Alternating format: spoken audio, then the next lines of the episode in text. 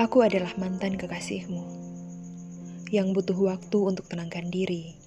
dari perih yang tak bisa kusembunyikan atas apa yang sudah kau putuskan, yaitu berhenti dari perjalanan kita menuju masa depan yang indah yang dulu sempat kau yakinkan.